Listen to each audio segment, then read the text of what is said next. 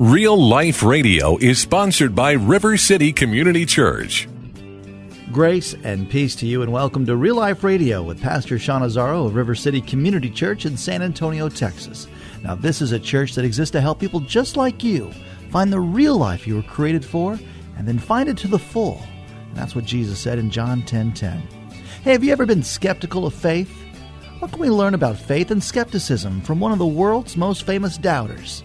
We're in a series focusing on the followers of Christ in the New Testament with a look at a man named Thomas. The message is called The Intellect of Faith. Here's Pastor Sean. It's time for Real Life Radio. John 1:12 says as many as received him to them he gave the power to become the children of God even to those who believe on his name. Paul writes in Romans that Abraham believed and it was credited to him as righteousness. This idea of this powerful concept of, of belief. There is a God. I need him because of my sin. He sent his son Jesus. I believe who Jesus is. I believe he can do what he said he, he can do. And my belief means I put my trust in him. It's all about belief. But I think there's a certain degree where all of us can relate to Thomas because we all face obstacles to our belief, don't we? Things that kind of get in the way of this central core tenet of our faith, this belief. I would ask you this morning, what is it that makes it hard for you to believe? Because everybody's different.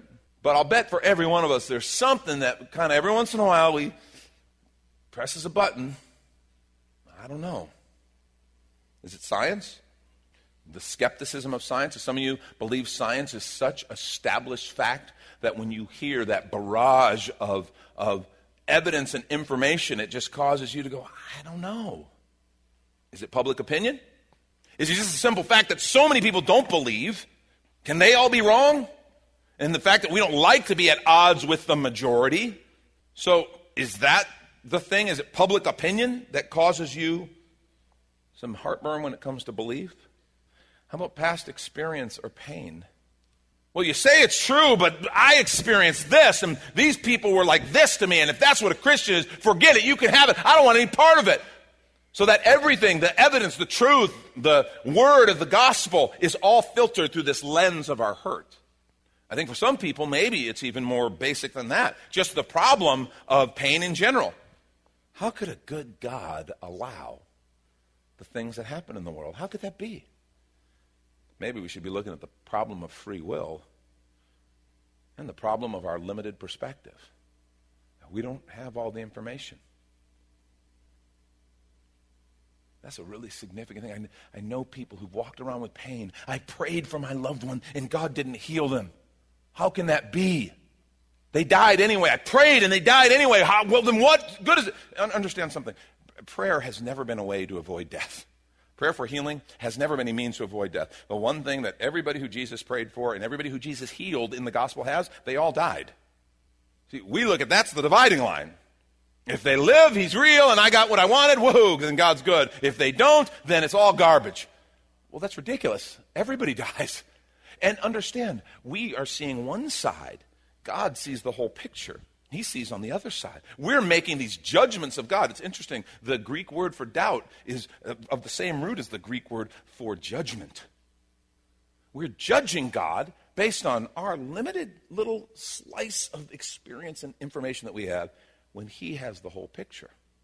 He sees death very differently than we do. But yet we cast these judgments. Maybe we should be looking at the problem of free will and the problem of limited perspectives rather than just the problem of pain. Another reason many are skeptical is they're just not comfortable with the implications of belief. I choose not to believe because if there is a God, if He's real, then I probably have some responsibility to Him, and I'm not prepared to deal with that. I want to live the way I want to live. I want to do what I want to do. I don't want there to be a God, therefore there is not. Just know, nobody's neutral in this. This has real life implications. There's a great little documentary. Um, I don't know if you know who humorist Ben Stein is, uh, but he made this little movie, this documentary called Expelled. And really, it's all about how the science that supports an intelligent designer is absolutely not welcome in universities and schools all over the nation. And he just goes, and he doesn't profess to be a scientist, but he goes and he does put a bright spotlight on the bias and on the very limited perspective of much of the educational institutions that we take their word as law, and oh, if they say it's evidence, it must be. And at the very end, he has a conversation with Richard Dawkins. Richard Dawkins is one of the premier, he's an evolutionary biologist uh, from Oxford University, premier thinkers, authors, one of the most prominent voices for evolutionary thought in our modern era. And Ben Stein just has an interview with him and starts asking him some questions. And it really is interesting to see how Dawkins answers. Take a listen. Well, then who did create the heavens and the earth? Why do you use the word who? You see, you, you, you immediately beg the question by using the word who. Well, then how did it get created? Well, um, by a very slow process. Well, how did it start? Nobody knows how, how, how, it started. We know the kind of event that it must have been. We know the sort of event that, that must have happened for the origin of life. And what was that? It was the origin of the first self replicating molecule. Right. How did that happen? I told you we don't know. So you have no idea how it started? No, no. Nor, nor, nor has anybody. Nor has anyone else. What do you think is the possibility that there, that intelligent design might turn out to be uh, the answer to some issues in uh, genetics or in, well, in, evolution? It could come about in the following way. It could be that uh, at some earlier time, somewhere in the universe, a civilization e- evolved by probably some kind of Darwinian means, to a very, very high level of technology and designed a form of life that they seeded onto perhaps this, this planet. Um, now, th- that is a possibility and, an intriguing possibility. Mm. And I suppose it's possible that you might find evidence for that if you look at the, um, at the detail, details of biochemistry, molecular biology. You might find a signature of some sort of designer. Wait a second. Richard Dawkins thought intelligent design might be a legitimate pursuit? Um, and that designer could well be a higher intelligence from elsewhere in the universe. Well, but that higher intelligence would itself have had to have come about by some explicable or ultimately explicable process. It couldn't have just jumped into existence spontaneously. That's the point. So, Professor Dawkins was not against intelligent design just certain types of designers, such as God. So the, the Hebrew God, the God of the Old Testament, he doesn't exist in your view? Um, certainly. I mean, that would be a very unpleasant pro- prospect. And uh, the Trin- Holy Trinity of the no, New Testament? Nothing, nothing like that. Do you believe in any of the uh, Hindu gods? Like Vishnu? How can you ask such a question? You don't, how, right? how could I? I mean, why, why would I, given that I don't believe in any others? You don't believe in the Muslim God? No. I mean, why do you even need to ask? Well, I just wanted to be sure. So you don't believe in any God anywhere? Any God anywhere would be completely incompatible with with with with anything that I've said in. in I, I assume. Yeah. I, I just wanted to make sure you don't okay. believe in any God anywhere. No. What if you, if after you died, you ran into God? He said, "What have you been doing, Richard? I mean, what have you been doing? I've been trying well, to be nice to you. Yeah. I gave you a multi-million dollar paycheck yeah. over and over again with your book, and look what you did." Bertrand Russell was had that point put to him, and he said um, something like, "Sir, why did you take such pains to hide yourself?" But if the intelligent design people are right, God isn't hidden. We may even be able to encounter God through science, if we have the freedom to go there. What could be more intriguing than that?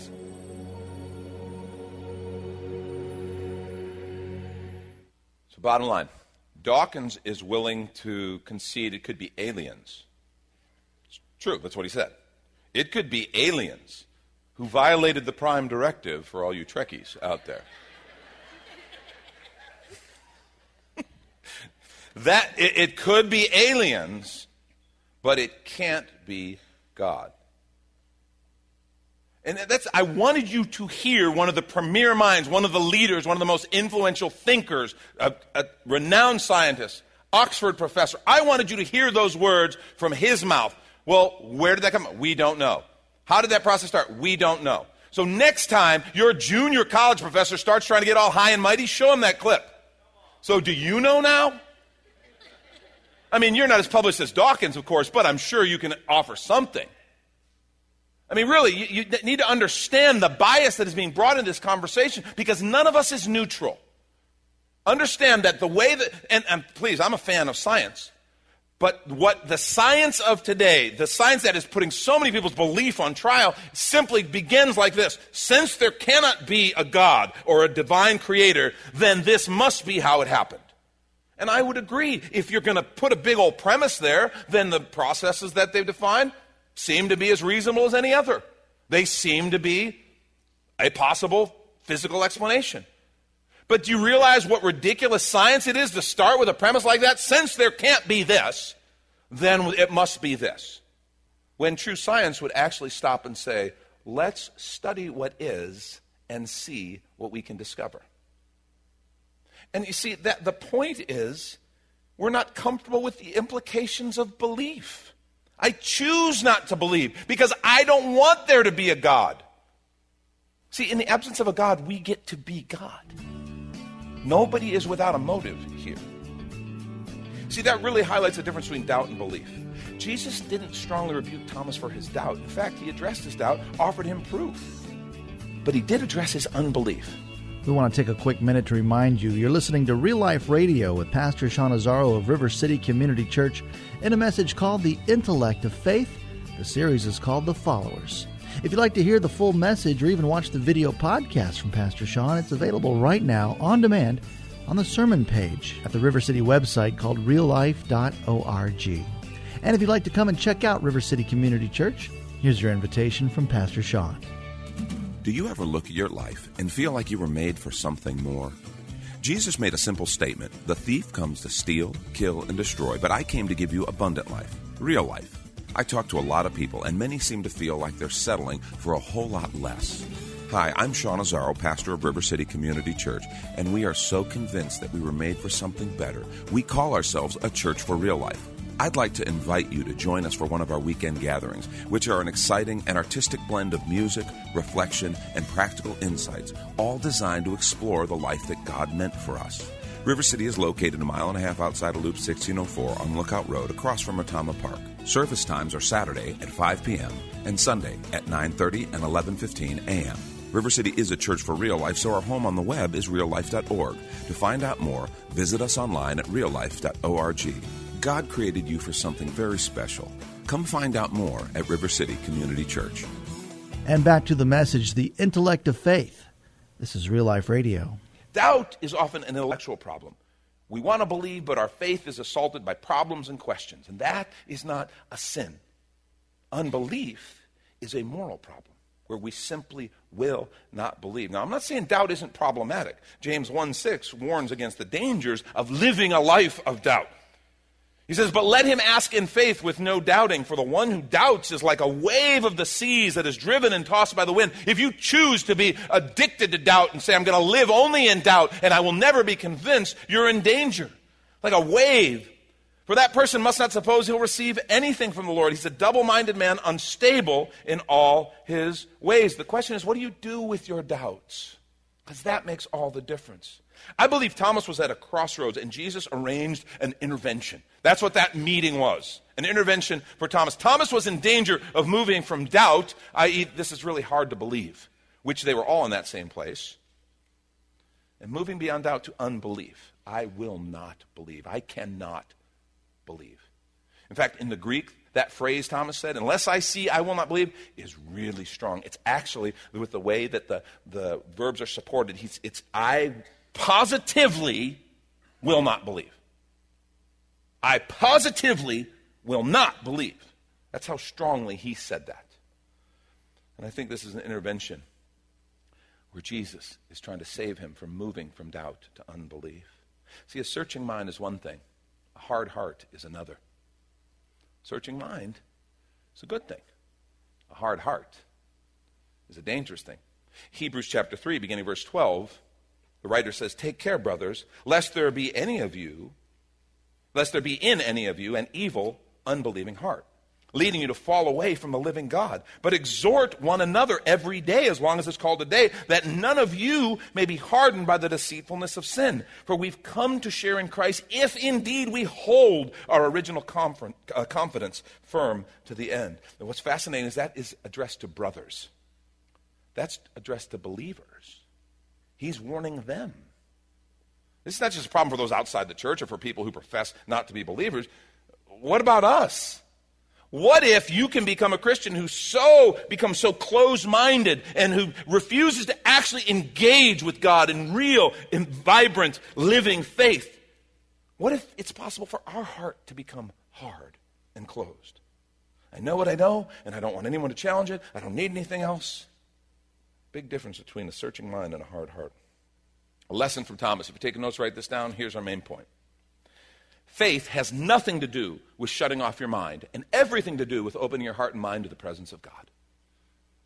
Faith has nothing to do with shutting off your mind. That has been a, an, a, an objection and a thought that people have carried for centuries, and it's just not true.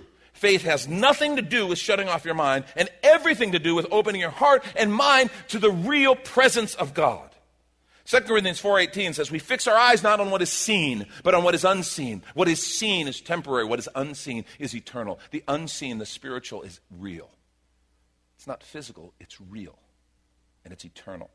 Hebrews 11, 1 through 3 says, Faith is the confidence in what we hope for and the assurance about what we do not see. This is what the ancients were commended for. By faith, we understand that the universe was formed at God's command, so that what is seen was not made out of what is visible. That's a direct answer to Richard Dawkins' problem. What is seen didn't come from the visible, it came from the very real spiritual presence of God. Real quickly, as I wrap up, I want to get, give you a few, a few things just to help you cultivate belief. Okay? How do we deal with these occasional doubts and skepticism? How do we cultivate a heart and a life of belief? Okay? Number one, bring your doubts to Jesus. Don't beat yourself up for having doubts. But take those doubts to Jesus. Be honest. Be open. He's not afraid. He's not insecure. He's not looking down on you because you have questions. Bring your doubts to Him. In that very act, you open up the door to Him begin to speak to you, to show you. Thomas had the courage to stand before Jesus. And Jesus said, Here, take a look. He didn't need to touch the wounds, he just needed to be with Jesus. I encourage you best and most important thing you can do with your doubts is bring them to Jesus, not try to hide them from Jesus.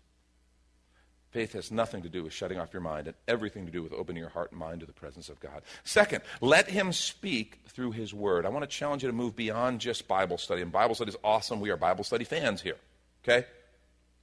But if you're not listening for the voice of God, you could just be going through an academic exercise. Let him speak through his word. Romans 10 17 says, So faith comes from hearing, and hearing through the word of Christ. Let him every day as you open his word, let him speak. Relational listening as you approach the scripture. What does God actually have to say about these issues that we face? What does God want to say to you? I challenge you to wait, to seek him out, and seek a word from the Lord for you. He wants to talk to you about the stuff of your life, about your kids, about your job, about your questions, about your future. He wants to talk to you about that. And there's nothing like it when you hear as God speaks and as He moves. Number three, don't isolate yourself from the gathering of the saints. Don't isolate yourself from the gathering of the saints. Why wasn't Thomas with them? Well, we don't know for sure. We just know he wasn't. Where was he? We're not sure. But the last thing you want to do when times are hard, when you're in a crisis, when you have questions and doubts, is isolate yourself. And that's sadly what so many of us kind of, for whatever reason, instinctively we want to go and isolate, work it out over here. I've seen so many people get serious damage to their lives, their faith, their emotions, because they isolate themselves when that is exactly the wrong thing to do. Do you understand this gathering is not just about a message. It's not just about a message that you're hoping I'll wrap up pretty soon. Okay? It is about that, mind you. Okay? But, but it's, it's not. It is about the fact that we are a Christian community. This is the gathering of the confessing saints, and they're happening all over the world. Today, yesterday, tomorrow, the gathering of the saints. And there is something in us coming together and saying, We believe. Saying, I believe is one thing, but when we in unison together say we believe, there's something powerful about that. We are part of something that is ancient, it is historical, and we are now a part of something that is powerful and transformative, and we are a part together. Don't isolate yourself. Don't be one of those folks that says, "Well, I can get a message online, and that's cool, and or I can listen to some, you know, worship music on Spotify, and that's all I need, and I get my Jesus fix." It isn't about you getting your Jesus fix. You know, the scripture says that one person can easily be overcome. Two, it's a little bit harder. But a cord of three strands cannot be easily broken. It's talking about connecting in Christian community and what the importance, why this is a sacred gathering that they did from the very beginning, why it has carried on throughout the centuries, different forms, different pictures, different types and styles, different rooms, but it, this thing has remained from the ancient church. They met to pray to share the word, the apostles' teaching, breaking of bread, prayer. It's sacramental in a sense because it's what we do as the church. Don't isolate yourself. Be a part of the body of believers. Changes things. Encourage and strengthen one another. It's beautiful when we're together. When, when I'm down and maybe having doubts, someone else can encourage me and lift me up. But when someone else is down having doubts, I can encourage and lift them up. That's the community of faith. Faith has nothing to do with shutting off your mind and everything to do with opening your heart and mind to the presence of God. Last thing, and maybe the most important exercise your faith. Exercise your faith. Act on what you believe. There's such, it is so powerful. We have to hear what God is saying, but then we have to obey what God is saying. Remember, Jesus said, You'll know the truth, and the truth will set you free. It is entirely possible for you to fill your head with facts and know the truth and have it never set you free because you never do anything about it. You never act on it, and you never experience it. Understand there are three levels of knowledge. We could say there's three levels of how we know things. There's hearsay. In other words, someone else told me. As of yet, I haven't been to China, okay? So China to me is hearsay. I, I believe China exists, okay? But what I'm saying is I've read about it, I've seen pictures, I've seen video, I've heard stories, but I personally haven't been to China yet. Okay? So it's hearsay. A second level is observation, where you see something. You see something that happened, and you observed it, and so you know, no, that's real. But the third level is experience. And that's when you've lived it and you know it. And be, here's a point I want you to, to grab onto and maybe wrestle with a little bit. Don't ever confuse observation and experience. Don't ever confuse observation and experience. Just because I saw the power of God in someone else's life I know it's real. I can see it. I saw him. I saw the prayer be answered. I saw God move. I saw the change. I saw it. That's great. But it's not the same as I experienced it. I stepped out in faith based on what God said. I experienced His presence. I saw the power of God move. God wants every one of us to taste and see, the scripture says. And once you've experienced it, I don't care what skeptic comes to you and goes, No, that's impossible. Whatever, I just lived it. Okay, it's impossible. I, I know because I experienced it. That's one of the big problems with our faith. So many people talking about something they've never experienced. I don't want to be a bystander. I don't want to be a hearsay Christian. I don't even want to be an observation Christian.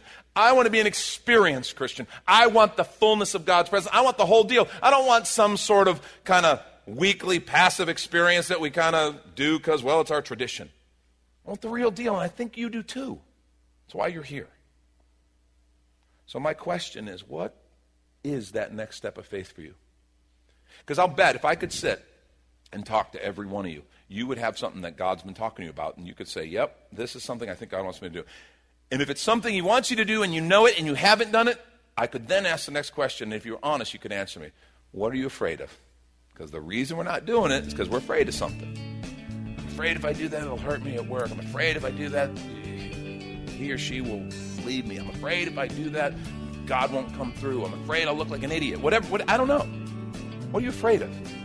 One of the best ways to overcome fear is to step out in faith and watch Him work. Thank you, Pastor Sean Azzaro. You've been listening to Real Life Radio in a message called The Followers and the Intellect of Faith. If you'd like to hear the full unedited message and the series, it's available right now when you find the sermons link at reallife.org.